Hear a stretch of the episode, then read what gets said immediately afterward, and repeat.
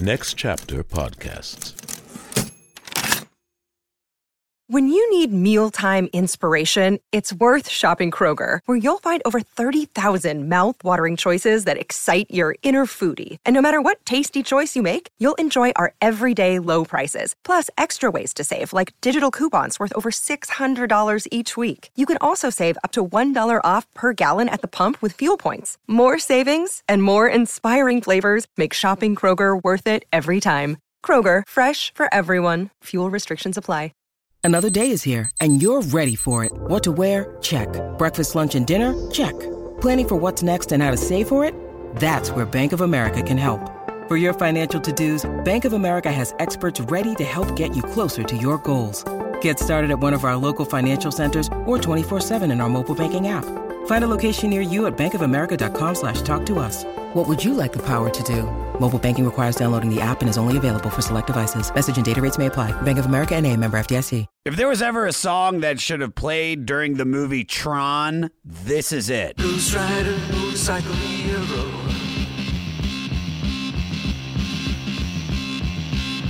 Baby, baby, baby, he's a looking so cute. Tell me I'm wrong about that. This song could be in the movie Tron. It's futuristic, it's out there. It's Ghost Rider by Suicide off their 1977 self titled album debut. And it's also number 441 out of 500 on the Spotify original, The 500, with me, the King Cadogal, Josh Adam Myers. What is up, Fleece Army? Merry Christmas! What a weird record to be doing on Christmas. People were trying to post about it on Twitter. And I think their post got taken down because they kept saying suicide.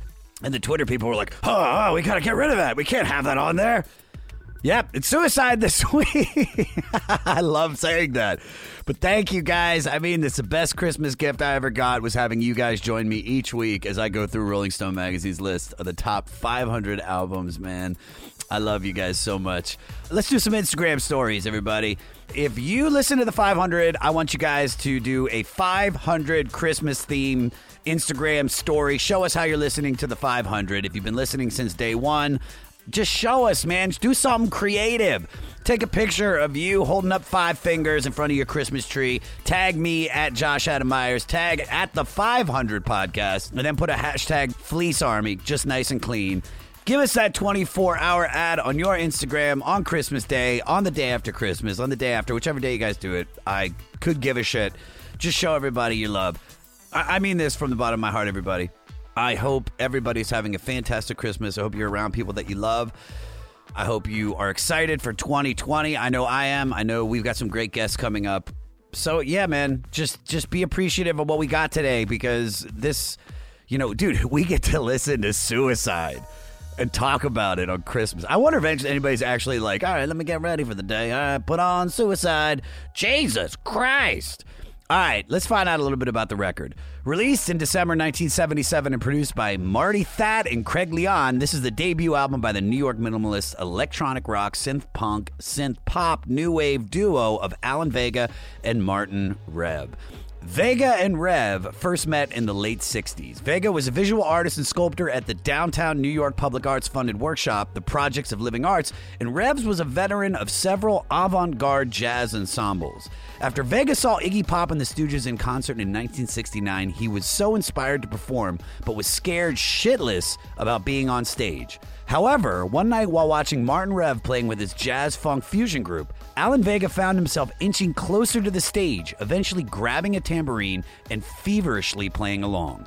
Afterward, Rev turned to Vega and said, We're gonna do something together. I've had those moments, had that with Angelo, had it with Avery, had it with Sickler. It's great when you have those kind of connections, you just know it. Then, in 1970, shortly after starting a trio with a soon to depart guitarist, the two restarted from scratch with limited funds and limited venues for exposure. Martin Rev bought a $10 Japanese keyboard, and after running it through a bunch of bass and treble boosting processing pedals to jack up the limited volume, it gave them a uniquely huge musical noise. Over the loud electronic wall of sound, Alan Vega spoke, sang, and screamed improvised lyrics inspired by his 50s rocker heroes like Elvis Presley, Eddie Cochran, and Gene Vincent. The duo started playing shows with early glam and proto punk bands like the New York Dolls. Dressing like arty thugs, they were immediately polarizing. According to Vega, we started getting booed as soon as we came on stage. Just from the way we looked, they started giving us hell already. By 1975, Martin Rev added a primitive hybrid keyboard slash drum machine to his setup that he nicknamed the Instrument, which gave their songs a bit more articulation and shape. However, their loudly chaotic mix of menacing, repetitive synthesizer throbs, white noise, and reverb drenched whispers and yelping still drove their audiences into fits of violence. Sometimes Alan even locked the doors to trap their enraged audiences in and further build the tension. During their confrontational shows, they were regularly pelted by bottles, coins, ashtrays, shoes, fists, and once in Glasgow, Scotland, they even had an axe thrown at them.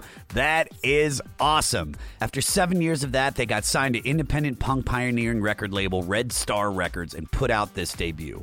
While their recorded songs were easier to hear as well as to listen to, their unique experimental sound frequently became known as no wave due to their rejection of all conventions of popular music.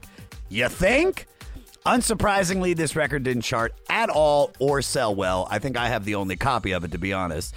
However, the influence from this and the further records was monumental to punk, synth, and industrial artists like Nine Inch Nails, Daft Punk, New Order, Depeche Mode, Radiohead, Devo Stevo, and even U2 and Bruce Springsteen.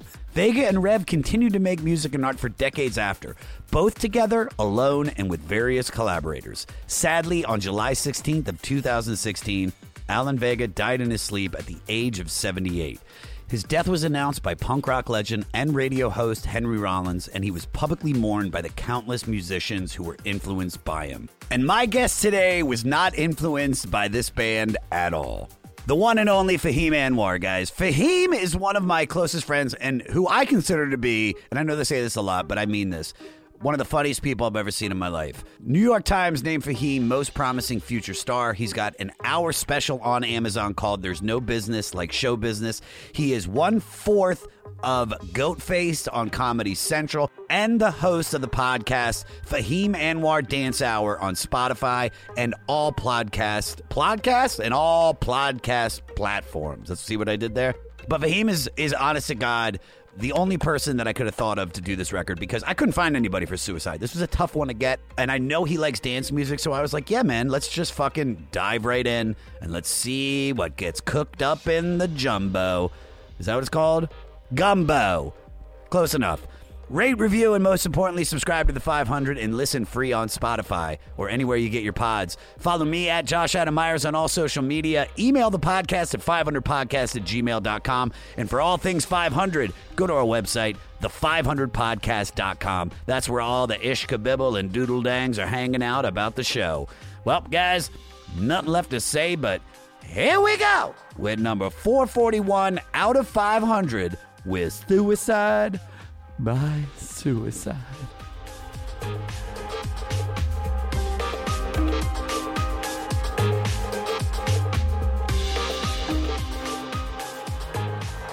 Fahim Anwar, Fahim Anwar, Fahim Anwar, Fahim Anwar's a comedian.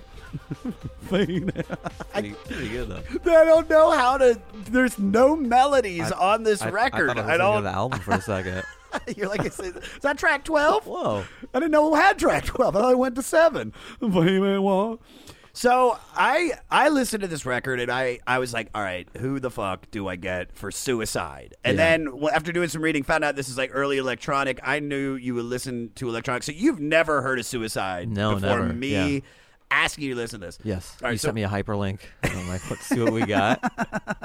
yeah, it was interesting. I was like, dude, this. I was like, are, are there are no melodies? Check. Weird lyrics?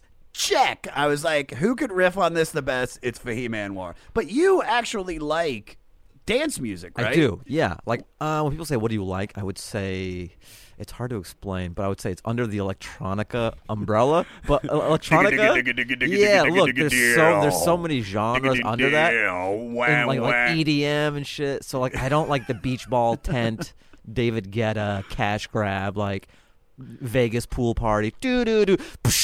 Like if there's fog during the song, I'm not into it. So if I Like if I can predict, if I'm hearing a song and I'm like, oh, this is when the gas will blow.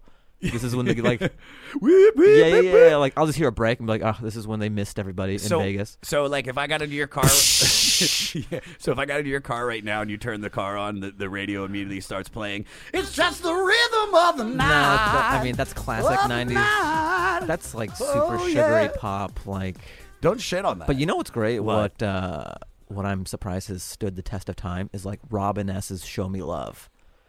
That's from how it's like. Is that the one that goes like, "Show me love"? Yeah, because and just, no, well that drop because no matter you know what's 2019 right now, 2020, depending on when you're listening to this, but you'll be at the club. You know, it's all like young millennials and even the next generation, and they'll drop that. People lose their mind, even though that's such an old, like sugary 90s dance track. Oh, that's but one that's like- Robin S. Show Me Yeah, Love. Yeah, dude. I'm amazed at how. Wait, there's there's wait, I'm kind is. of confused because there's two of them. There's one you're thinking of the one that's ah if you wanna show yeah, me You got to show me love. And then Words are so easy to say. and Rob, that was good. Thank you. And then Robin S actually is like, "Show me love and what it's all about." Oh, I don't know that one. I'm talking about Robin S. there's two of them. You're just talking about Robyn. All right. So you listen to Dan- Robin S. predates Robyn. That's why he came on here. I'm going rogue. Fuck suicide. Wait, we gotta talk about the record. No, we're going No, rogue. We're breaking down Yeah, Robin not, S. Not even Robin S.'s album, just this one song. Like, like I gotta expunge on this for an hour and a half, Josh. Okay, I got time. Yeah. I got time. I mean, I cleared my schedule. I, hold on. I wasn't Call my four o'clock with Neil deGrasse Tyson. tell him I'll be. I wasn't expecting you to be as on board with this as I was expecting some resistance. so- I mean, you listened to this album, didn't you? Yeah, Suicide. I, I, so, I mean, then you know that it's like there's only so much we can talk about. True. Uh, As but- I was listening to it, though, I can. It's it's almost like here's the genesis of it. I think like I think maybe they got this new software or this new hardware, and they were so excited with these sounds that were coming out of it. Yeah. and their excitement out of these new tones and everything. Uh, superseded songwriting. They're just like, "Bleep, bleep, bleep, bleep, bleep, bleep." oh my god, this sounds like a motorcycle. Like, Yeah. uh, okay, we're finished because nothing, nothing, nothing like it had maybe come before it. Like the tones so. were so new, Sure. that that they're not trying to craft like a uh, Brian Wilson, you know, pet sounds or something. It's just this- sort of like this is so futuristic. It's finished. it's almost like not just what you were saying, but it's like, all right, so we've we've been listening to like Elvis and we've been listening to the Velvet Underground and all of these rock bands, and they're like, how can we make this dark electronic? That's what I got from this. But before we get into this week's episode, let's talk a little bit about Sonos for the holidays. If you're wondering what to get your friends and family for the holidays, or you just want to have that holiday party blowing up kid, the brilliant sound of Sonos is the answer for you. Play all your favorite holiday jams with a new home theater system.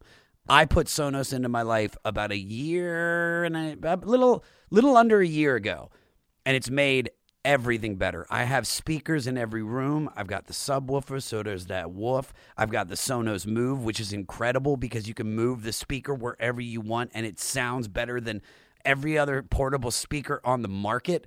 It's insane. The clarity, the bass, I love it. Plus, they've got speech enhancement mode. It's a new, unique feature that clarifies the sound of the human voice. Perfect for when characters whisper on television or if the action intensifies.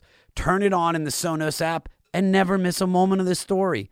Or play all your favorite holiday jams when the TV is off. And guess what? Sonos works with Spotify and all the other streaming services. And you can also wirelessly connect all your speakers to create your perfect sound system. It's the perfect gift, the gift of crystal clear sound. Go to Sonos.com to complete your holiday shopping.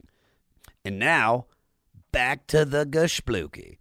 So uh, just let's jump into it. So our, our album is number 441 out of 500. It's the debut self-titled studio album by Suicide, released December 1977, produced by Craig Leon and Marty Thau. So I don't know if you had the same experience as I did. So let me hear. Like, what was your first thoughts of listening to this album? So, I mean, the first track out the gate um, is actually, I think, the most accessible track. Uh, it's not that out there. Like when I listen to it, it sounds like a precursor to maybe maybe future dance music or electronic music because it, it has that top layer. It has. It just sounds like it needs some drums. You Yeah. know, there's not a lot of drums. Just very repetitive hooks. The whole album, I thought, was was very reminiscent of uh like I still hear those tones in some music today, you Yeah. know, so I can see how it's groundbreaking in that way, but it's so repetitive. Each track it's just one or two loops. Yeah, there's no the whole album. I'm waiting for something to drop. Yeah, there's no movement in the song. There is no movement. There's no drops. It is what you get at the beginning of the al- at the beginning of the song is what you're getting for the next three and a half minutes. There's no Yeah. surprises. and they'll do so maybe lyrically with some surprises. Yeah, yeah, yeah, Like yeah. weird random- and just throw like a like an echo filter on. Like, "Oh!" it's like when you get audio software and you're like, what do, what do all these buttons do? yeah, I'm telling you, it's like they got this module as a Christmas gift. And they're just flipping all these switches, and they go, "Oh, this makes me sound like a robot. Cool." whoa, whoa, whoa, whoa, whoa, whoa, whoa. And they're like, "Keep it." Craig, you've got to hear this new Yeah, yeah, yeah, modulator. yeah. I'll be right there, Marty. Totally. Craig, hurry up, buddy. or when you know everyone goes through that phase in middle school where they're like, "I'm gonna make beats." like everyone thinks they're Dre when they're 12 for some reason. They're like, "I've got it in me, Dude. I, I've got all this untapped potential." Uh, you know, I was. Fruity Loops. Let me download Fruity Loops from LimeWire or some shit. Dude, I wa- you know I, I've talked about this before, but I was in an all Jewish hip hop group called The Shekels with me, my buddy Paul, my buddy Mike. Oh my god, you were into Shekel. I was, a huge fan. You were a I huge had, fan. I had your do you have our- posters. do you have Sergeant Buddha's Smoky Bong Club Of Band, our fourth album? Yeah. What about just Shekels, self-titled? Oh, that's a deep cut. I don't No, have that one. Yeah, You don't? No, I've got all the Oh, cassettes really? up in a cabinet up here. Actually, I'll my show- car's full. I don't need those.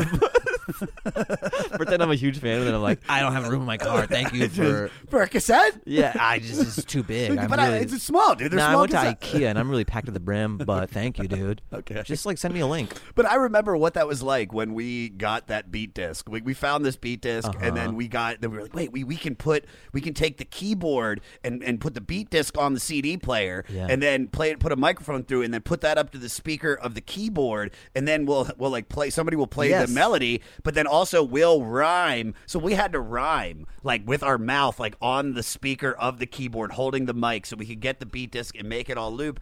And you literally feel like I mean, at one point we It's felt exciting. We felt like we were creating Sergeant Pepper's. Like that's Yes. why we called one of our albums our most experimental record. We call that Sergeant Buddha's Smoky Bong Club Band. And that's got our probably like our fucking Bohemian Rhapsody, the Uh-huh. two thousand year old man. I gotta find a way, people. All you cadoogles out there, I'm gonna find a way, Fleece Army, to get get the shekels transferred onto the computer so I can get bless the world with it. It's so Yeah. horrible. You should just trick a guest and be like, "This is number 137. Listen to the album. Let me know what you think about it." They're like, "It's dog shit. Like this is on the list." Yeah, I mean, you know, like uh, I, I wouldn't say that. I, I think they were trying to find their stride, and All right, so, so th- these are my thoughts on this record. So I don't know if I like this record, but I definitely respect it. I feel the same way. Um, I don't hate this album. Like, Don't hate. There's no hate. I don't this is something that that once again, it's funny how something can go from ugh to okay. Here's what I okay. People go into music with different uh, intentions, I guess. The reason I listen to music is because I want. I don't want to think about it. You wanna I wa- dance. yeah, or I just want it to bypass. I'm already a heady guy. I already think about stuff. When I hear music, I just want it to like speak to my soul, and I don't even know what I'm doing, or I'm feeling a certain way because I'm not even thinking about it. An album like this, it's like a painting. You've got to stand in front of it. You got to look at it. You're thinking about this Wow. album. You're not feeling this album. No, I, I, I could. Wow, you, you, you basically said what, what I was thinking. Because like the first time I listened to this, I thought, oh shit, we have another PIL, which was a record we did a little bit earlier, mm-hmm. Public Image Ltd, and I hated that. I hated that album the first listen. I hated it the second listen. But I, as the host of the show, want to make sure I'm giving these albums the respect that they deserve. So I, I'll listen eight, nine times Yeah. until I find what is good and why this album is on the list. And I remember waking up one morning after the eighth listen to PIL and being like, "This is the greatest album ever made." I went from hating it to like, "This is this is like punk rock bitches brew." Um, I did not like this record on the first pass, but on the fourth, I really started to respect it. And that was also when I realized that this record came out in 1977, which to me was like a big deal. Yeah, given context, I think Exactly. you respect it more. Yes. because you, if you're judging it with 2019 goggles, Oh, it's terrible. so- It's- it's, it's- evolved so much you can't even compare it. Well, what it's evolved into, and this is why I respect it, is is it's evolved into Nine Inch Nails. It's Totally. evolved into the Gorillaz. It's evolved into, I'd say, you know, any industrial like rock ministry or, or like, was it Gesaffelstein? Is like that's Gesundheit. I mean, no, no. Gesaffelstein is uh, yeah, like he's sort of um, because I like dancing, like disco house and French touch and stuff like that. But Gesaffelstein, I still fuck with that, or or um, or like even Justice, where it's Yes. darker Yeah. dance, side chains, um, you know. So yeah, so I looked at it in the bigger picture of this. There are none of these great goth, great industrial, great bands that are out now that are changing music and are making these incredible things. Especially if you watch The Watchmen, you can hear Oh, how yeah. brilliant, how brilliant fucking Trent Reznor is. Hmm. And I, I wouldn't be surprised if you ask Trent Reznor what's one of his biggest influences, and he says it, it's 100% suicide. Hey, it's Kaley Cuoco for Priceline. Ready to go to your happy place for a happy price? Well, why didn't you say so? Just download the Priceline app right now and save up to 60% on hotels. So, whether it's Cousin Kevin's Kazoo concert in Kansas City, go Kevin, or Becky's Bachelorette Bash in Bermuda, you never have to miss a trip ever again. So, download the Priceline app today. Your savings are waiting. Go to your happy place for a happy price. Go to your happy price, Priceline. Hello, Tom May here, host of Future Friday. I've spent the last 15 years on the road with my band, The Menzingers, where I've met all kinds of wild and fascinating people. So I started a podcast. On Future Friday, I talk to fellow musicians about the moments that made them, their passions outside of music, and the curiosities that tie us all together. I've also talked to the likes of UFO researchers, magicians, soldiers, and documentary filmmakers, and I'm constantly searching for folks that can shape and change our view of the world. You can check out Future Friday wherever you like. So I don't think this is uh, a record that I'm going to listen to possibly ever again. Yeah. It might, like, I'll take my one track, put it on my playlist of all the greatest songs that I've gotten from this. But this is a cool record. This is cool. Like that is that is one thing I will give it. This is different. This is cool, and I don't know if I like it, but I definitely respect it. Yeah, I feel the same way about it. All right, well, let's dive into actually the tracks. Let's get into this because I got some fun stuff we're going to talk about. All right, so the album opens with your favorite song, Motorcycle. Uh, it's called Ghost Rider. Oh, sorry. I, You- well, I call it motorcycle because it, 'cause it sounds like a Because at one point it goes, boom, boom. Wow! All right, play uh, the first verse. Ghost Rider, motorcycle hero.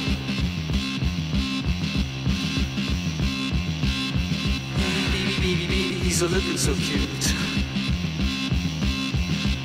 Here are my buzzwords to describe this song: uh, minimalist, electronic, synth punk, maybe even rockabilly. Oh yes, and there's another track on the album There that is. feels very rockabilly. I'm like, oh, with guitars and yeah, it just sounds like it was ported into dance music or or electronic music. So I love that you said you called it motorcycle because that, like, as soon as I heard him go, motorcycle, motorcycle, motorcycle, motorcycle. A rider, boy, boy. So, uh, like we said before, this wasn't a bad song. I was just waiting for the drop because I love when there's a fucking drop. Yeah. Everybody knows, all my cadoogles out there know I love the drop. Now, this is about Alan Vega. His favorite comic book character was Marvel's Skull and Fire motorcyclist, anti-hero Ghost Rider. And so the band actually got their name from an issue of Ghost Rider titled Satan's Suicide. And this really is a great introduction to suicide because, uh, like the leather clad Ghost Rider, they were clearly influenced by, like we said, Elvis Presley. Uh, some of their other influences were people like Gene Vincent and Eddie Cochran. Now, uh, which makes sense because uh, Vega's live act, uh, I found this little quote I thought was really cool. Uh, people describe Alex Vega's live act as Elvis Presley on PCP and Edgar Allan Presley. Like that is, Uh-huh. Yeah, I uh, could see that. Yeah. So not bad, but all right. So speaking that he's obsessed with comic books, and you're kind of known as this uh, nice guy. I mean, that's one thing I, I can say. That's the worst label to in comedy because when someone says "nice guy," you're like, "Oh, not very funny, huh?" you're, you're I was hysterical. being, he's, he's so nice. Well, I mean, Nah, whatever. Yeah, I mean, am alright. Ghost Rider's is angry Yo, fuck dude. you, dude. I'm I trying mean- to change my thing. Ghost Rider's this angry guy. Yeah. I, I mean, I don't think there's one person in the comedy scene that could say anything other than Fahim is hysterical. Uh huh. Thanks. He's a genius. well, that's nice. And then, and then three, that he's one of the nicest guys in comedy. Yeah, I'm the Tom Hanks of comedy. You, baby. oh, fuck. yeah, perfect. Yeah? that was perfect. Why? What are you trying to pull? Like, why are you so nice? I'm not. I'm not. I don't know. There's different layers of nice here in Hollywood. You know what I mean? Sometimes you'll get genuinely nice people, and then you'll get like veneer nice, where you're like, "What's your angle?" Oh, where yeah, it's like a smile, but there's something demented behind it. Like I see the mask. Yeah. Uh, for me, I don't know. I'm just like a positive person, and I, I just like, I don't know. I, I think you should treat everyone the way you would want to be treated, and the way you treat someone shouldn't change depending on what they can do for you. In this town, that's so so much easier said than done because, I don't know. Not everyone has that same view. You know what I mean? Oh, not at all. Yeah, I, Yeah. I, I always feel like if you're friends with everybody, you're a sociopath. You don't have to be like, look, I'm not best friends with everyone, but I'm Not at all. cordial. Like, it's not hard to be cordial with everyone. And sometimes here in this town, I guess everyone's so threatened because they want to climb career wise. Um, they just, they'll just like shit talk. Like, you can have your opinions. But keep them to yourself, or have a very close friend or confidant Yeah, that you you, can kind one- of talk you- shop. you- Some people just like spew that so freely, Yeah. and it's like you're setting your house on fire. Like, well, there's no upside to doing that. Well, that's all. That's they're just angry. They're angry at the world. If they can't keep it in, and they're telling it to people that are just like rando comics Yeah. that or or actors or whoever in this profession. I mean, that's just they they've they're just at a point where they just can't take it. and They don't have the awareness that not everybody feels that way. Sure. I, I also look at it with with not just being nice because I'm nice to everybody, but I'm not friends with everybody. You know what I mean? Yeah. Um, I always- like when I said sociopath. I just I see certain people and I'm just like, how are you best friends with everybody? That's the angle. You were talking about the veneer. Yeah, Like yeah, there's yeah, no yeah, fucking way you can be best friends with Sure. everybody, and you hang out with everybody. How? I don't have that time. I don't. It's not even just time. It's like, dude, I'm, I'm I have so many neuroses and fucking self doubt like about everything in life that if like I just like I, I can hang out with like two, like maybe two people. Yeah. that's all I got. Yeah. All right, let's jump into the next song. The next song, uh, Rocket USA. Now, I actually like uh, this song a lot uh, because I love these weird noises that uh, Vega makes during the instrumentals. Uh, Peter, play 229. Tuesday, Tuesday.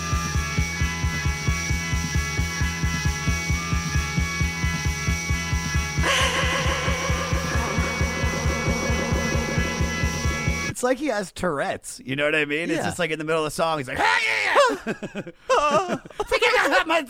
He has like rock Tourette's.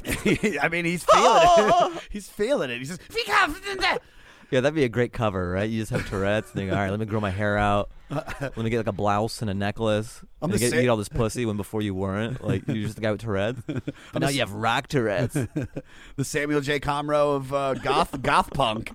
Uh, the only way I can describe this song is nervous, nervously ambient. Uh, any thoughts on this? Yeah, you have. What, what are those? They sound very reminiscent of the time. That those um. bah, bah, Is it the organ? The organ piano? Yeah, I think th- I, I'm almost positive that might have been like a. I'm gonna fuck this up, and someone a fan's gonna fucking come at me. It could have been like a Rhodes keyboard. Ah, It's it's like an organ. Yeah, it's Yeah. just a regular. That's what's cool about this record is that they're mixing these synthesizer beats and just like we said, like the new technology of 1977. Yet they're still using like these little, you know, like they're using a, a like an organ. Hmm. So this song is about suicide by speeding car crash, but because it also includes USA, it could be about how the country, oh, I like this, was on the road to destroying itself as well. Uh, and in it, Vega references being a TV star's car. Um, so a really positive song. Yeah. And I hope the listeners don't mind. All right, now we've come to what I want to call, and I know this is going to be tough to call it that, the ballad of the album, Cheree. Now, this one was about uh, a girlfriend of Vega's. It's actually pretty romantic. It really is. If you if you break it down to what it is, it's it's cute. It's a little dark techno ditty about being in love. Peter, play that piece of shit.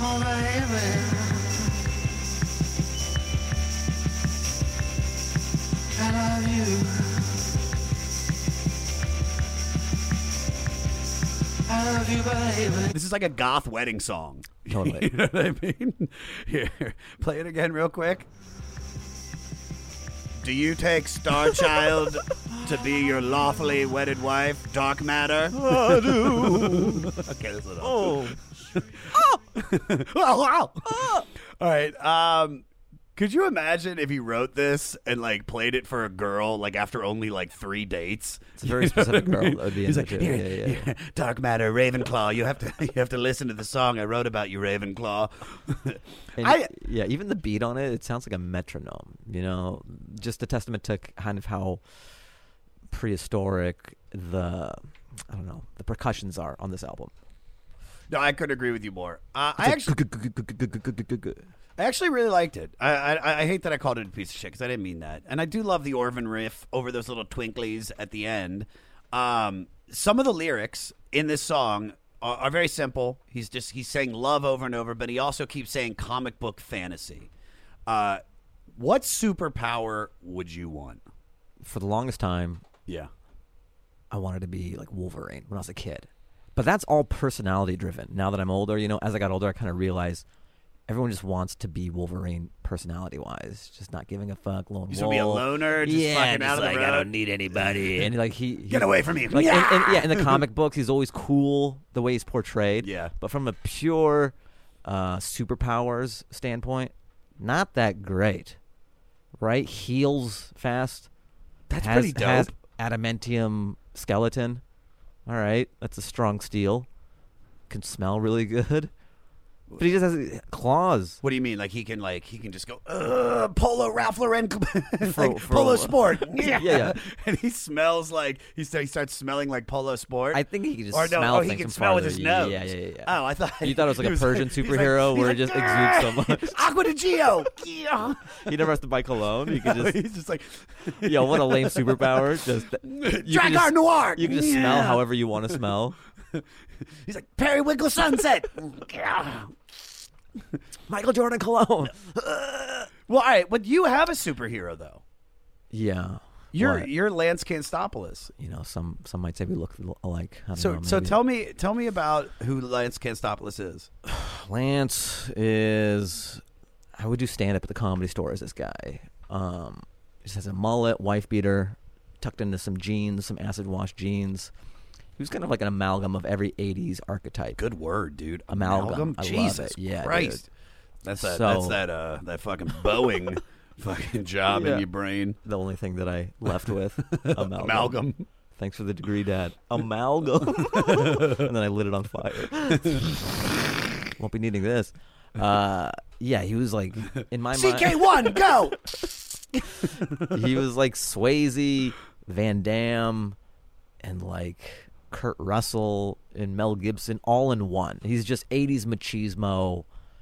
And so, yeah, I started doing stand up as this guy. And it was just fun to kind of be someone else other than me and not have to rely. There's no material, it's just crowd work. It's great. Yeah. it's great. If anybody's, if there's some videos that yeah, just online, you, YouTube Lance Can't Stopolus. is that your is that your superhero though? I mean, do you think that's like because it's an is It was that purely accidental. It Well- was not. It wasn't premeditated. But I mean, you can analyze it after the fact. You But know? he is he is I mean it, it was I always used to say this me and Angelo. It was like the reason me and Angelo were such good friends was because I Angelo had everything that I wanted and I had everything Angelo wanted. The Mm-hmm. Yeah. cool, the fucking the not give a fuck attitude. That was what Ange wanted and I wanted like his brain, like Yeah, that yeah. genius that What was inside I- of him. I love and that space and that loving, that love that he had for the world and for everything. And and in a sense now it's like I feel like I'm I'm I've, I've been able to mix that together. But did you feel like creating Lance was like what is it was it just like oh this would be fun and ridiculous or this is this is the guy that like I wish I could be. Or Yeah. Something. No, it was accidental. I, you remember Willie Hunter used to have that Willie Hunter show in the his talk show in the main room. So he asked me to dance on it, just to dance like as a musical number as Yeah. me, and I'm like, that's weird, just as me to dance for this.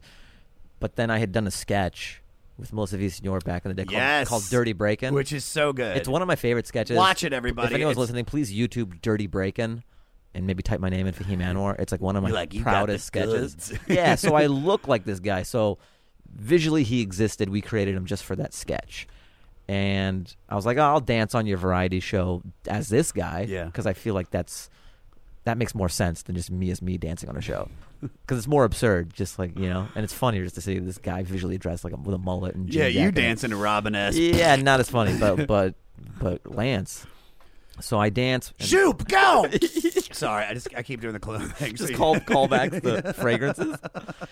So I Every time one pops in my head, I'm like, I have to say it. and then uh, this is like when the comedy store was dead. No one was going around there, and so I had finished in the main room, and I'm just like wandering around the hallway, still dressed like this. And Bretton Biddlecombe comes up, and he's like, "Hey, no one's in the OR. You want to? Open mic. He's like, you want to? You want to go up?" I'm like, "Yeah, all right." I'm still dressed like this, and I'm like, I can't go up there and talk like this. And be you, yeah. Yeah, it would make no sense. So then it was just like a snap decision where I'm like, okay, I've got to do an accent for it to kind of make sense.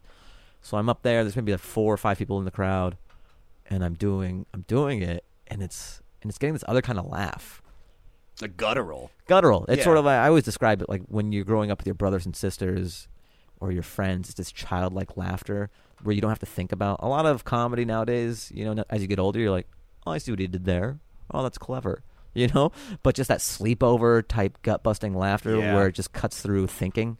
It's sort of the same way that I enjoy music I mentioned earlier, where I just want to feel it and not think about it. This is kind of like that, where it won't even be a joke; it'll be a look, or it'll be especially because it's crowd work. It's so now and in the moment.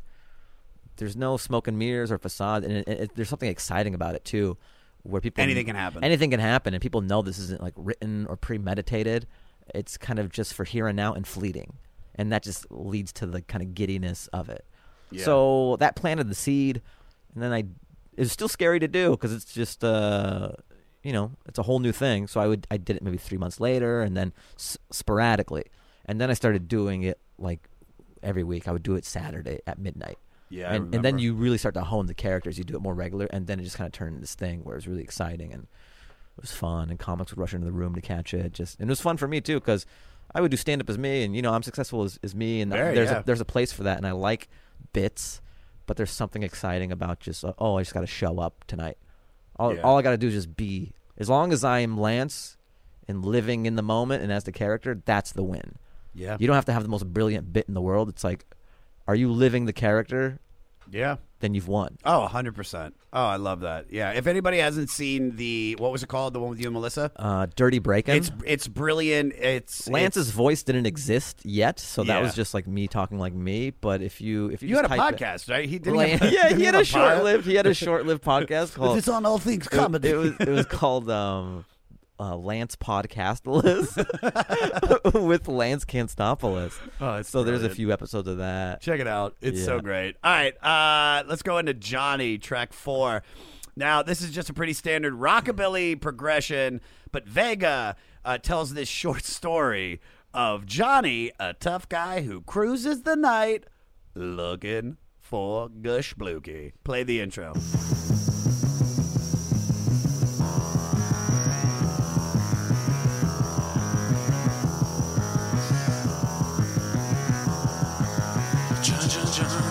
I mean, the first thing I thought of, I was like, "Is is this the music from the original Super Mario Brothers? Because is this what this band is doing?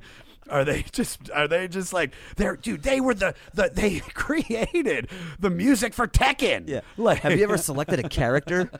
you you owe suicide so much. Have you ever tried to unlock a new racetrack? Oh my god!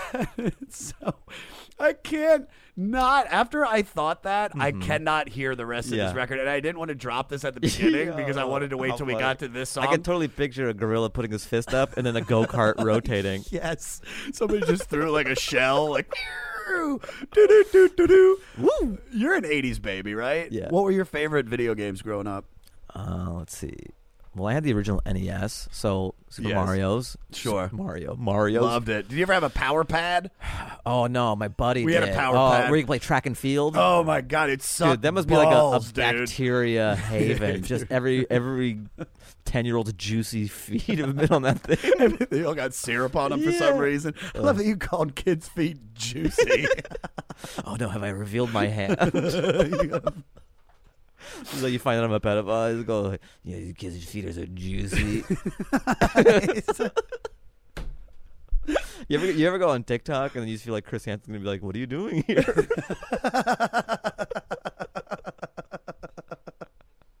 What are you doing on TikTok? "Oh, I just, want to dance to some videos. Sure, you do. I have, and then it is, your phone auto dials nine one one. Fuck. what the fuck's no. going on? I just want to see some juicy feet. Um, yeah, I mean, uh, Super Mario, anything off of the original NES. I loved uh, Ninja Gaiden. Remember Ninja Oh Gaiden? yeah. I love Ninja oh, remember the Michael Jackson game on uh was Moonwalker? I remember Moonwalker. Because Moon- Sega had their competition to the NES. I forget what it was called. the Genesis, Sega no, Genesis. that's the next generation. no. Then I don't remember that. All I there was one before Genesis. I, I, I call bullshit because I I would have known. no, bro. there is. There was a game called. Uh, yeah, I don't know. We had we had. I remember it was went. Shinobi. Maybe Shinobi was on did, it. did that that was no Shinobi was on NES. well, Shinobi maybe was these on- are like uh, the next iterations of them. because Se- Sega Genesis was the one that dropped like Sonic the Hedgehog. Oh, that when yeah, that was that a game came out, changer, that dude. was a game changer because the graphics on the Genesis were far better. I was a Genesis guy, and a lot of my buddies were Super Nintendo guys, but I fucked with Genesis. I liked Super Nintendo. Um, Killer Instinct. I don't remember that, That was one. a fighting game. Oh, what about Altered Beast? Oh Genesis. my god! I well, what did he say at the Altered beginning? Beast. Like rise. like there was some god voice at the beginning of the game. Be like, oh, oh, fuck. You know what I love? Uh, Streets of Rage.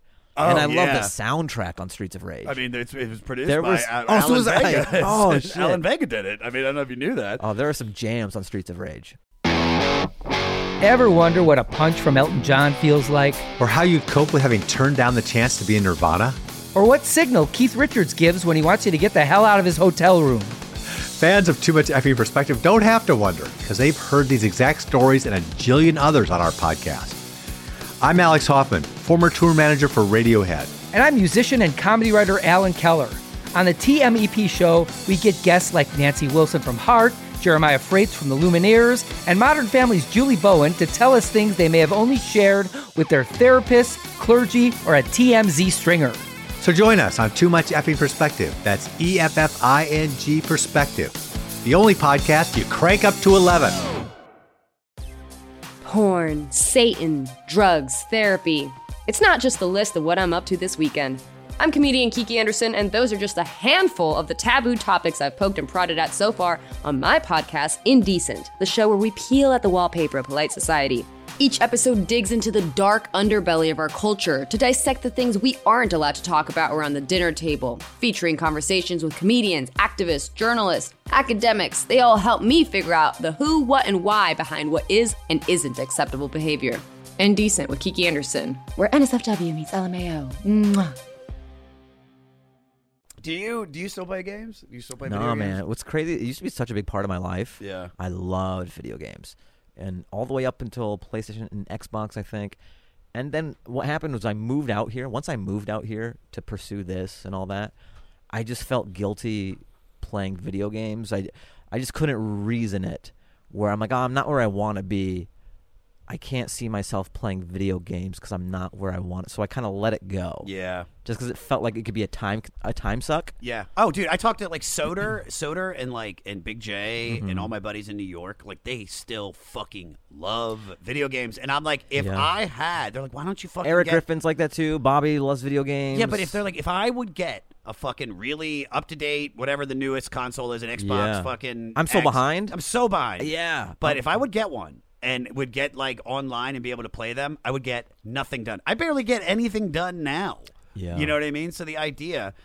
Um, but yeah, so this song could also more broadly represent the pressure on men to be macho while also desperately seeking love and compassion. That's what I got mostly from the lyrics. Because, and I want every, all the listeners, especially the, the female listeners out there, it sucks being a guy, dude. God forbid we tell a girl we like her a little too soon, Mm-hmm. Oh, yeah. and then they're fucking gone. You know, I want to do a bit about this. How like sometimes I'll match with a girl on one of these apps, you know, and I'll write like, "Hey," and I'll get nothing, and I'm like, "What happened between the match and dude, hey? I know. How did I fuck up? I- Was hey too abrasive? I, I Was it too beta? Should I have been like, "Sup, bitch"? yeah, dude. I, I I hate the apps more Yeah, than yeah, yeah, anything. I, I I mean, the only reason I do it is like eh, it's it's easy to do, and we're so busy. It feels like you're kind of trying a little bit, you know. Yeah. So I don't put too much into it, but it's just funny. It's observational. Where I'm like, what happened between matching and high?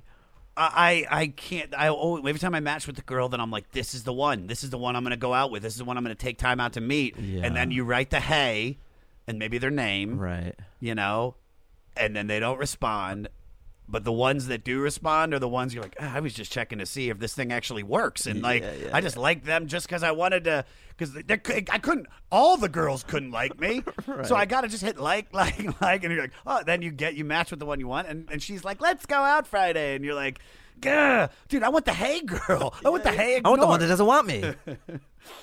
Uh, you know, and I, I, especially when I drank, Mm. it was like so easy just to be It's like, like "Yo, The what's up?" Matrix. oh my dude, I used to get laid so easily when I drank, and it was just, I, I mean, people would ask me like, "Dude, how'd you, you know, you got laid last night?" I was like, "Yeah, dude. Well, how'd it happen?" I was like, I don't, "Dude, I was at Blockbuster Video picking out a DVD, and next thing I know, I'm fucking. I have no idea."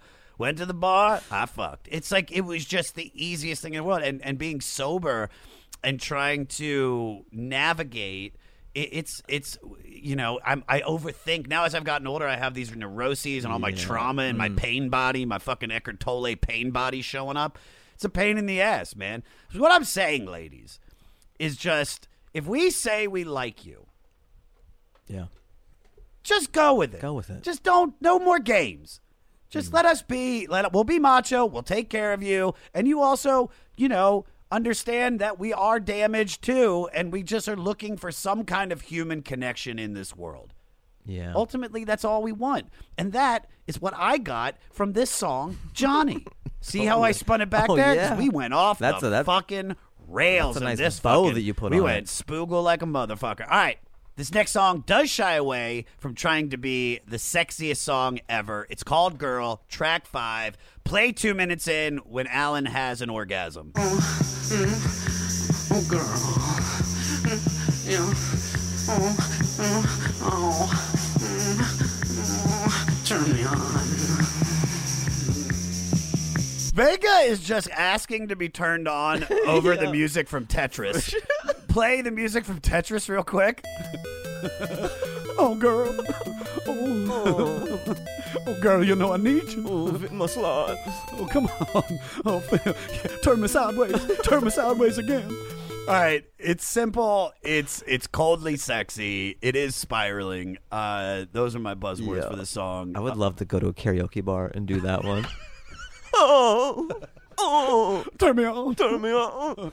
And people are like, "What's with this guy?" You no, he's actually doing a pitch perfect rendition. He's uh, killing it. There's one person in the audience like, yeah, Yeah, yeah, dude, you- fucking suicide. You just don't know suicide. this guy's killing it. Oh,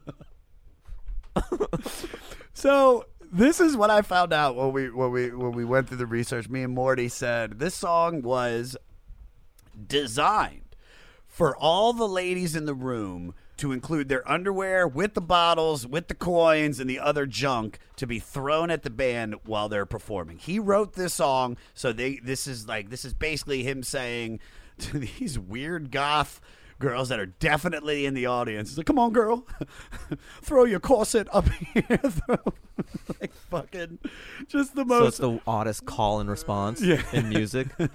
when I say "huh," you say "ooh." huh.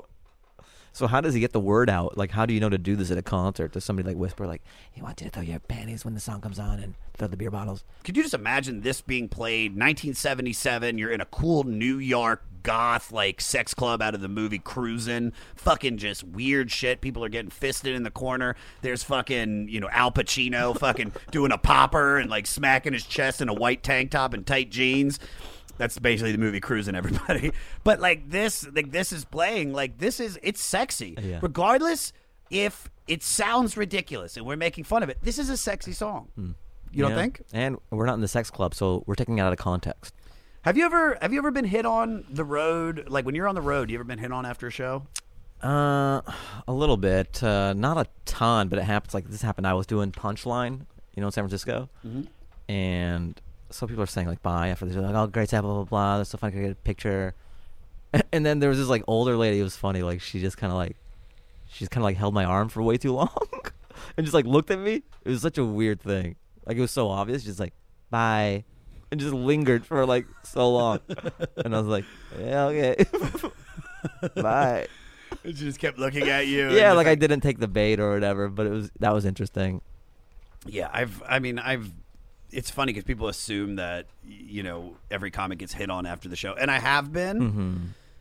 But I. I mean, you know, at 40 when I'm on the road, it's like it's like for the most part, as soon as the show's over, especially if I'm doing a goddamn comedy jam, yeah, I just want to go to bed. I want to eat. Yeah. I'll sell the sex on stage when I'm singing Yeah, like- "Lightning Crashes" by Live. That's when you get the love making. You don't get it the when I have to share a hotel room with Avery Pearson. fucking. You, all- you don't mind Avery in the corner, do you? He's a heavy sleeper. And Avery's You know, just his, like, his eyes are open. Give it to me. Yeah, he sleeps with his eyes open and with a boner. All right, all right, that's great.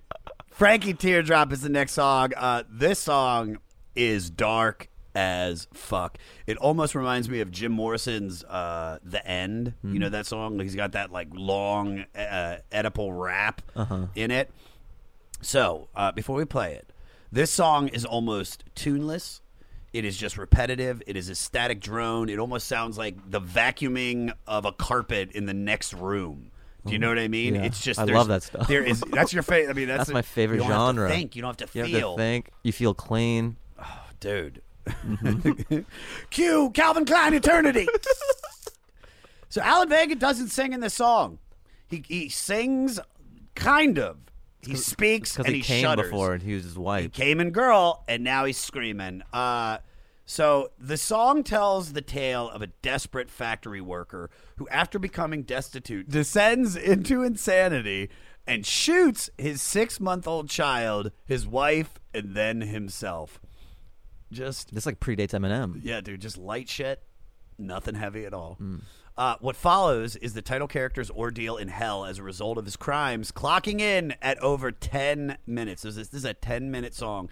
The moment that makes this more than just a tragic story is when Vega he tries to make some like weird universal point about Frankie's plight. So Peter, uh, play 941. We're all Frankies. We're all lying in hell. Come on, get up. Get up. Did you like this song at all? No, I'm look again. It's one of those things. If I respect it, Yeah. but uh, again, it's like I'm staring at the music. I'm not. Uh, Yeah, I, I appreciate the storytelling. I appreciate everything about it, but um, it's just it's it's not something that you can put on like you're at a party and it goes from "Show Me Love" by Robin S. Oh my god! this. Yeah, imagine bringing a girl back and you have like vinyl and you put it on. You're pouring a drink. and it's like, ah, oh, we're all in hell. All right. Aside from Lou Reed once saying that he wished he had written this, Bruce Springsteen found inspiration from this for his stark and sparse 1982 album Nebraska, and especially the song Highway Patrolman, whose lead character is also called Frankie. I love that. I love that. Those are two serious influential people in music. I mean, you're talking Lou Reed from the Velvet Underground. You're talking Bruce Springsteen, fucking the the White Rick Ross. I mean, he's fucking the shit. Um, what's the best compliment you ever got from a famous person that you were surprised to find out was a fan? Hmm. Surprised. Was a fan.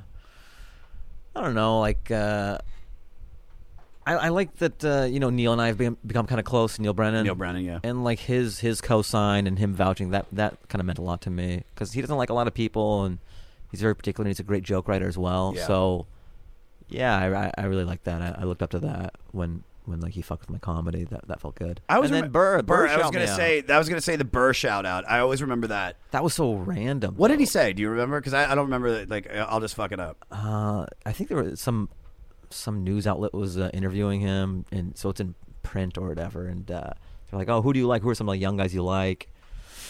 And then he, he mentioned me. It's like, "Oh, I saw like He Man the other night. Like, you know, funny guy, great personality on stage." I forget the the entire quote, but sometimes you don't think you even exist on certain people people's radar. Radars, yeah. yeah. He's, you know, they're on a different level in your mind, and when you find out they caught your set and they liked oh, it. Oh, it's the best feeling it- in the world. It's fuel. Like even Burr talks about it, even in coming up. Uh, He talked about Chappelle Oh, I telling love that. him, What he like said, you're he's gonna like- make it's he gonna called be a him different. dope. He Yeah, called- he's like you're Chappelle, dope. He said Chappelle called him dope, and he's like, and that that got him another. And he was but, saying it's gonna be longer for you, Yeah. like your road or whatever. but when you pop, it's going to be huge. Yeah, I, I feel the same way about you. Not not to not to kiss your ass because you know I'm a fan of yours, and you're also a good buddy, and I, and I love you. Thanks. But you have the I, I like to call it the Angelo quality, which is is every comic wants to watch your set. Hmm. Like you have that thing where the audience because they're putting you up at like at the store, you're putting it between like sometimes eleven and twelve, and you get you saw the full house. I'm pretty uh, fortunate that the store is still one of the last places that you can climb comedically. You know, like the spots I get are the best I can get given my credits. And Yeah. I've done some stuff, but I'm usually at the elbow of the show where it's like f- juggernauts of famous people, and then me. You know, there's a few guys like that who are who are right up there comedically, but no one knows who we are yet. Yeah. So we're kind of on that elbow of the lineup at the comedy store. So they'll see all these famous names, and then boom, me.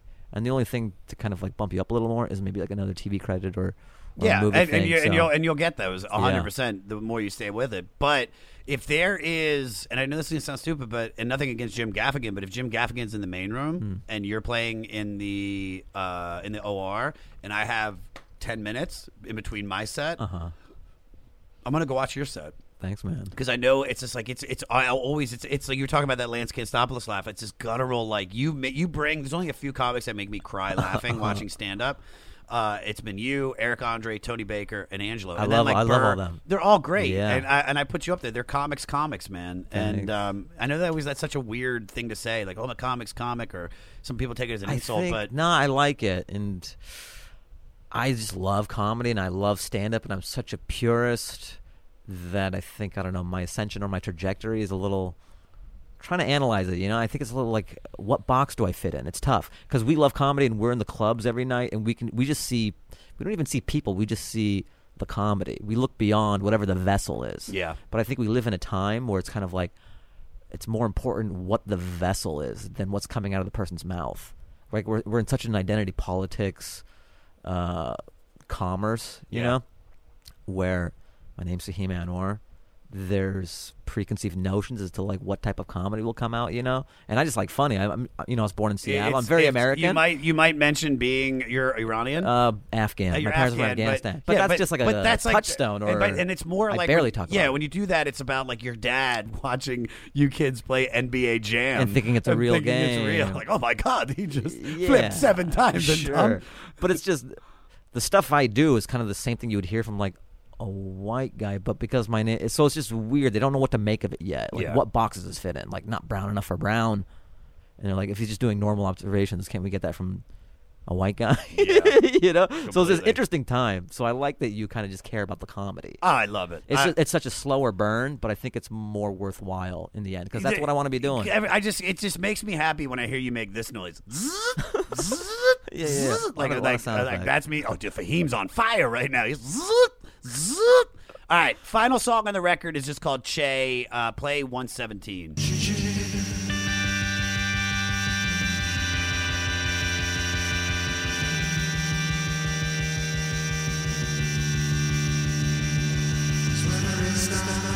I didn't mind this. I didn't mind this song at all. I kind of dug it. This was, I think, possibly one of the best songs on the record. Um, uh, you know, you, you said it perfectly. Like this, you you stare at this, you study this, and you know, I, I gave this the amount of time that I felt like it deserved. I gave it, you know, about seven, eight listens, and it's it's something like this where I was before you came over. I was even listening to it in my headphones, and I was like, Jesus, man, this is fucking good. Yeah. It's not my it's not my favorite thing ever. Uh-huh. I mean, I'd much rather listen to like Steve Earle or something else. Like you know, we got Sam Cooke coming up, and I'm kind of playing that. But it's like, dude, it's like these these guys are artists, and they're fucking showing you that they're artists, and uh, and even when they with the subject matter, because this is literally about Che Guevara, Mm-hmm. the fucking Marxist revolutionary.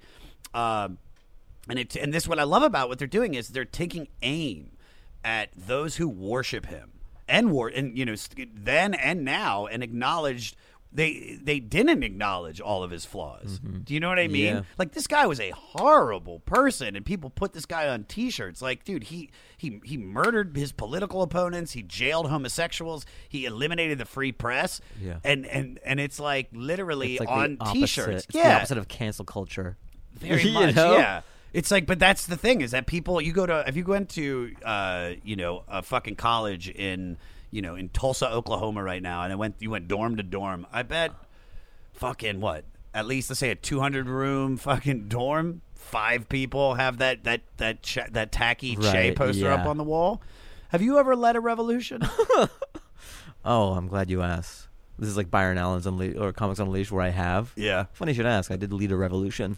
I did. No, did you? I swear to God, in eighth How so? grade, in eighth grade, we uh, when I might see my eighth grade year uh, at Martin Luther King Middle School, we had uh, a uh, we had a class trip at the end of the year to go to Kings Dominion, the amusement park, and uh, there were a lot of fights that year. Like we constant people fighting because it because where I grew up, it's it's just it's a mishmash of different cultures, Mm-hmm. and it wasn't like there was racism or anything like that. But we were very segregated. It was like the black kids hung out with the black kids, the white kids hung out with the white kids, uh, the you know the Asians hung out and the Indians. And it was just everybody seemed to just have their group, and there wasn't intermingling. I remember, dude, when I started hanging out with the black kids, I was like, I can't listen to heavy metal anymore. And I took all my heavy metal tapes and brought them over to Ryan McLaughlin's house. And I'm like, I like NWA and Public Enemy now.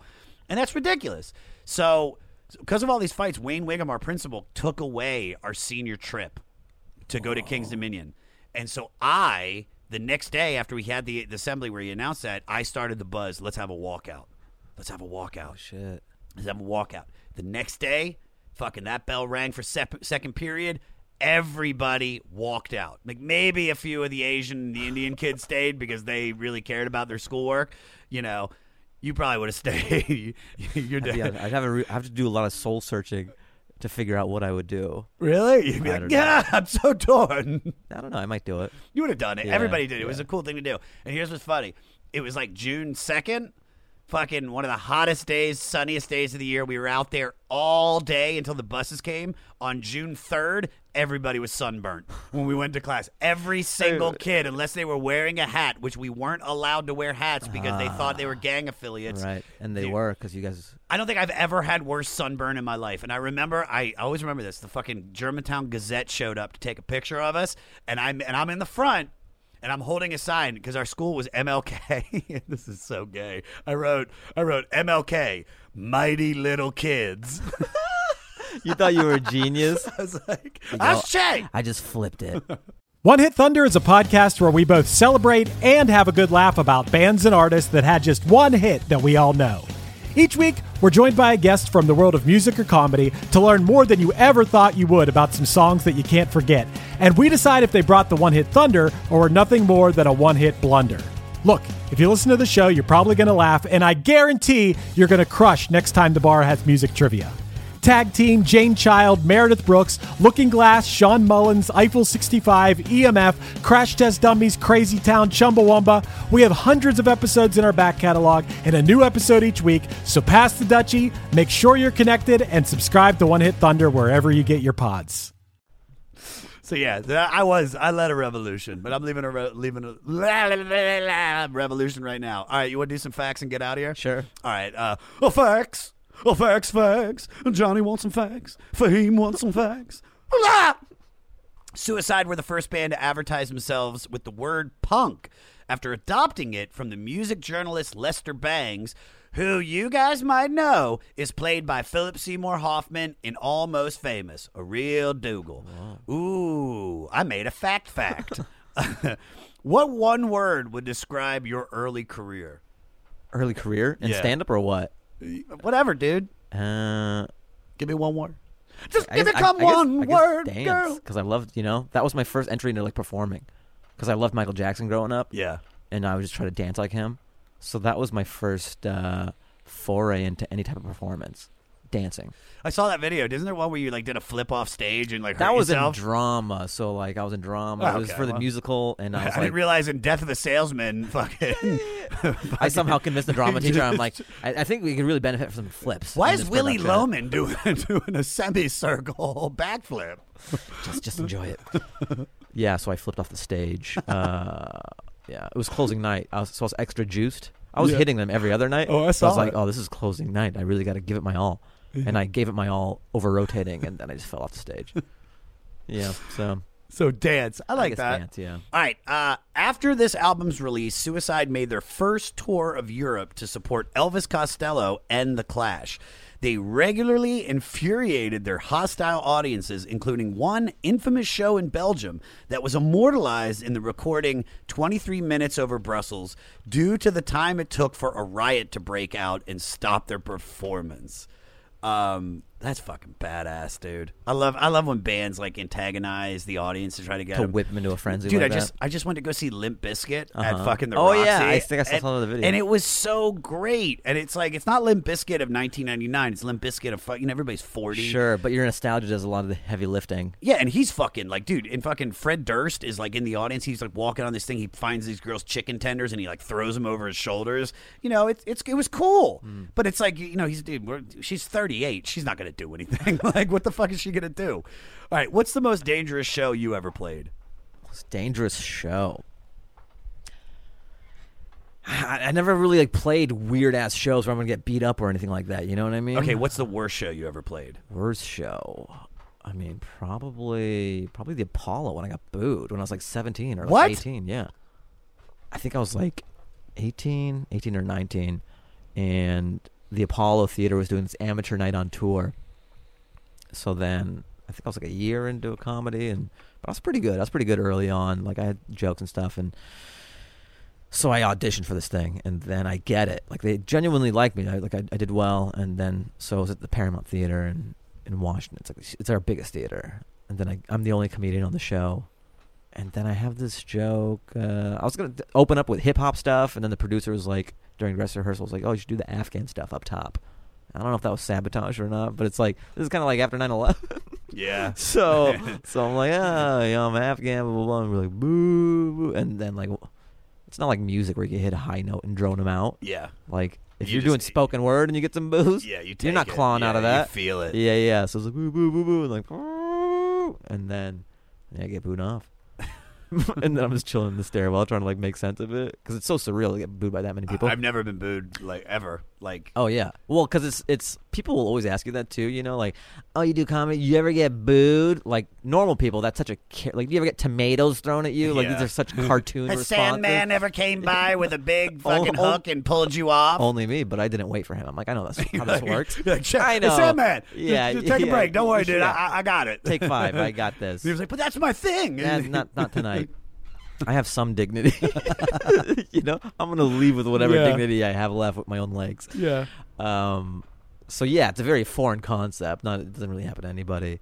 But I'm ve- I'm kind of fortunate in hindsight that that happened so early in my career, and then to still be doing it, because comedy is not a pleasurable thing like that. th- For some people, some people get just a fraction of that Yeah. just silence at an open mic, or when those are like zero stakes and hardly anybody, and they're like, I'm never doing comedy again. But to me, to have that nuclear emotional version of that, and to still be like, all right, still got to go up, that that really let me know, like, oh, I'm programmed this way, or this is just something I have to do. You have to, dude. I, you know what? I, I said I didn't get booed. I got booed. Uh, I did. Uh, I did 45 minutes of stand up at a rave. I've told this story on the podcast before, Mm-hmm.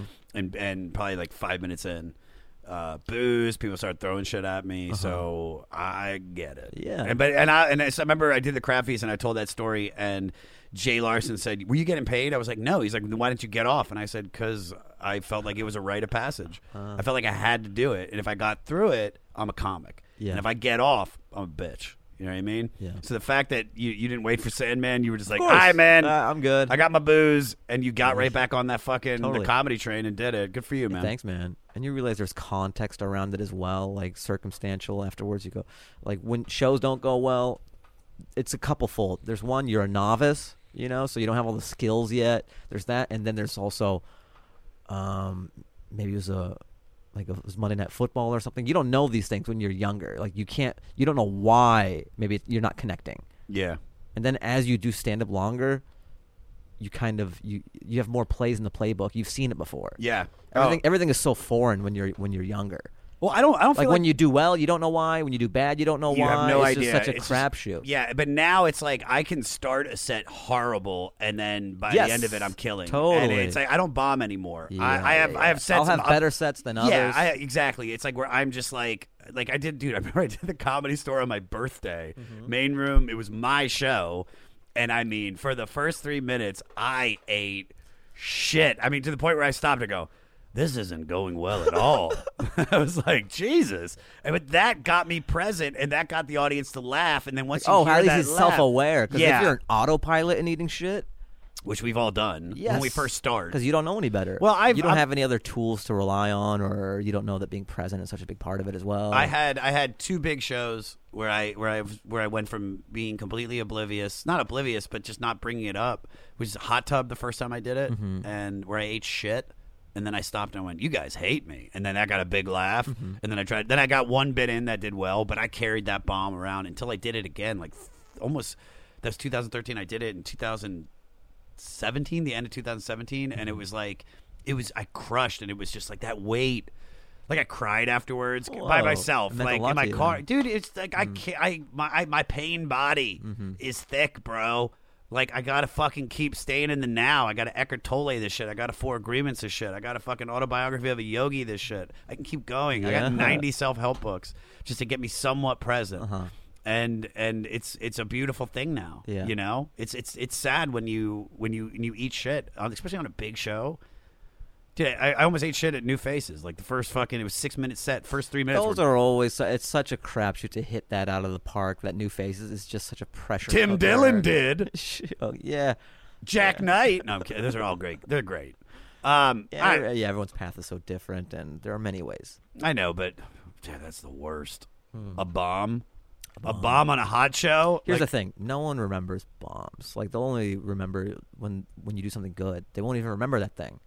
Yeah, I guess you're right. No one, no one's like, "You guys see that bomb?" Like two years later, like no one remembers anything. They, people only remember the good. No, I, I I think you're right. To an extent, I remember the bombs. You mm-hmm. remember. That's the problem. Is that you remember you live it, in your and bag of skin every day. Exactly, and you remember because you. Hold, I I used to. I try my best to drop these baggage now at the door before I leave the house. But it's like you. It's something that you have to work on. Yeah, you know, I, and I, I like you said, what happens happens, and you can learn from it, but you have no control over it, Yeah. and you know that you can obviously try to have the best and have love and and do do the best show you can every time you go on stage. But whatever transpires, transpires. Yeah. and you can't do anything about it. But you know, there's always the next show, and and you always learn from. Like Yeah. you wouldn't be the comic you were without the bombs. Oh, 100%. All right, final fact. Alan Vega would regularly carry a bike chain and razor blades on stage, not just for protection from an angry crowd, but to harm himself to shake an audience out of complacency. I also found out that Alan Vega would would lock the doors of the venue so people couldn't leave until after their show was done. I gotta I gotta implement that. I mean, I'm gonna have razor blades too. Like if I if there's a couple talking, I just like cut myself. yeah. Yeah. Listen to these jokes. you complacent? I have a car battery hooked up to my balls. you on your phone? What what is the farthest you've gone or would go for your art? Mm, the furthest I've gone. Because you're not. I mean, you're just straight stand up. Well, then you have the character. No, I, mean, I do have these. Sometimes I don't know. Maybe recently you forget, um, or I'm starting to realize or embrace more that stand up is kind of this open canvas. You can view it as the stand and deliver. Sure, you can do that. And that's what everyone expects. But it's this blank space up there. You can do literally anything. And sometimes I'll have these great ideas for these outside the box set pieces, you know? and I'll do them sometimes. There was one time I went on stage as like Dirty Seinfeld, you know, because you could do some really experimental stuff at the comedy store. So I had a blazer. It was during the open mic, and I had the Seinfeld theme on the CD. They go, guys, we have this crazy drop in, and everyone's so excited, you know. Yeah. And the MC's like, uh, he hasn't been here for years, ladies and gentlemen, Dirty Seinfeld. and then it's like, bam, bam, bam, bam, and I come, I'm like, thank you. To pussy? so you can do all these weird things. There was another one where you know, I love music, and I was listening. I was at the laundromat, and I heard this Kenny Loggins song, and I, I just really fucked with it. It was so so good. I'd never heard it before. Which one was it? It goes.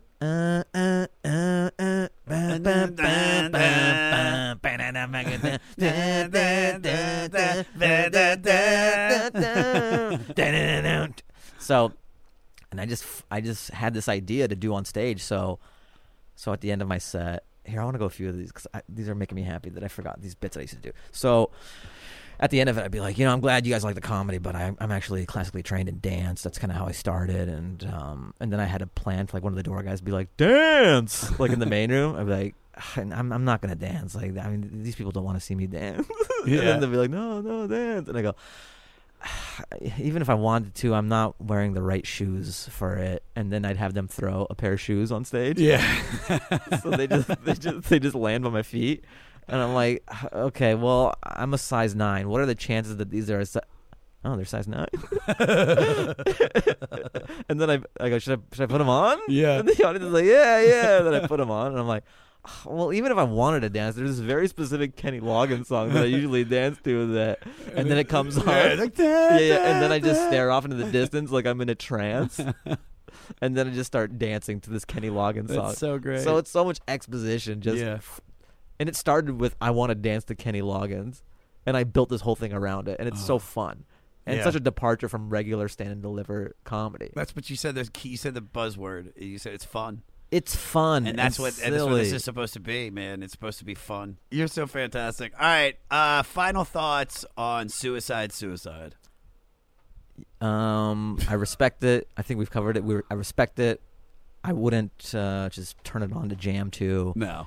But I could see how it is at the top of the tree of a lot of electronic acts that came after. Yeah. So I, I owe a lot to Suicide, even though I can't appreciate it on Yeah. its on its surface level. Yeah, I couldn't agree more with yeah. you. I appreciate it as an influencer to bands that have evolved into something more my speed. You said it. You said it perfectly at the beginning. Uh, I, I say this to all the the Fleece Army out there. Listen to the record. Appreciate what this is. You you might like it. You might not. Uh, but one thing I did like was being able to sit down and talk to you. This was so much Thanks, fun, man. Yeah. This was so much fun on so many levels. Um, Q La- Polo Ralph Lauren Black. I don't even know that many fragrances. Dude, I love cologne. Uh, I love you, buddy. Thank you. Same, of course.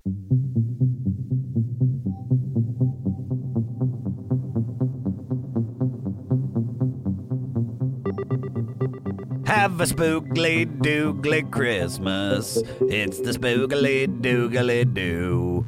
Fahim Anwar, Fahim Anwar, Anwar. For all things Fahim, check out his website, fahimanwar.com. He is at Fahim Anwar on all social media. And do not Forget to listen to his podcast, The Fahim Anwar Dance Hour, on Spotify or all podcast platforms. And check out his one hour special on Amazon. There's no business like show business, guys. For all things 500, go to the website, the500podcast.com. Email the podcast at 500podcast at gmail.com. Follow me at Josh Adam Myers on all social media and subscribe on Spotify or your favorite platform to listen to this podcast weekly. And if you're doing it on any other one that takes rates and reviews, leave a comment about how much you enjoy this. Now, we just listened to Suicide from 1977. From new music this week, our music director, Maddie Pinfield, Lil Maddie Pinfield, selected Prayers.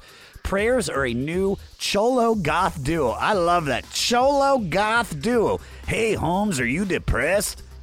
They're from San Diego who are breaking down both goth and cholo traditions. They include Suicide as an influence and have been on tour with the Cult because Ian Astbury is a huge fan. They are both immigrants who moved at a young age and are affiliated with one of San Diego's OG gangs. They love music and have pioneered a movement, giving not only themselves an identity, but many of their fans. Check out their track, From Dog to God, on Spotify, and you can find that uh, on our website, the500podcast.com. Dot Cadougal. And if you're in a band and you are directly influenced by one of these albums or artists and you want your music featured on the 500 website, send your song to 500podcast at gmail.com and make sure you put the album and artist that influenced you in the subject line. Next week is the Pogues Week with their 1985 album, Rum, Sodomy, and the Lash. And that's exactly what I asked for Christmas this week. You've got homework to do. Listen to the album on Spotify, do your homework, have a spoogly doogly Christmas, stay fleecy.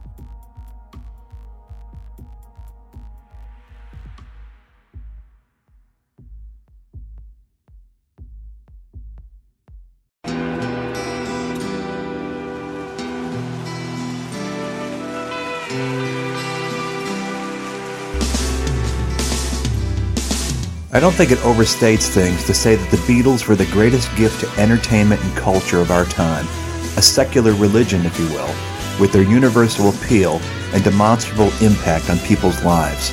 I'm Robert Rodriguez, host of Something About the Beatles. With every episode, I speak with historians, musicians, artists, and Beatle witnesses, all in the service of fresh insights into the most joyous cultural entity the world has ever known. I hope you'll join me and listen to Something About the Beatles, now on Evergreen and wherever you get your podcasts.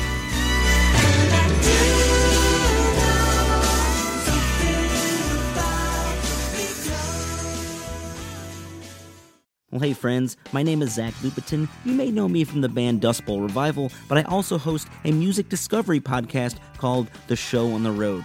For the last five seasons, I've been able to dive deep and have intimate chats with folks like the Lumineers, Ani DiFranco, Vulfpeck, Keb Mo, Lake Street Dive, Bela Fleck, and more. So, guess what? After 150 conversations with some of my favorite songwriters from around the world, we are bringing brand new episodes to the Osiris Network. New interviews and intimate acoustic performances will be coming at you this summer. And which episodes are coming next, you ask?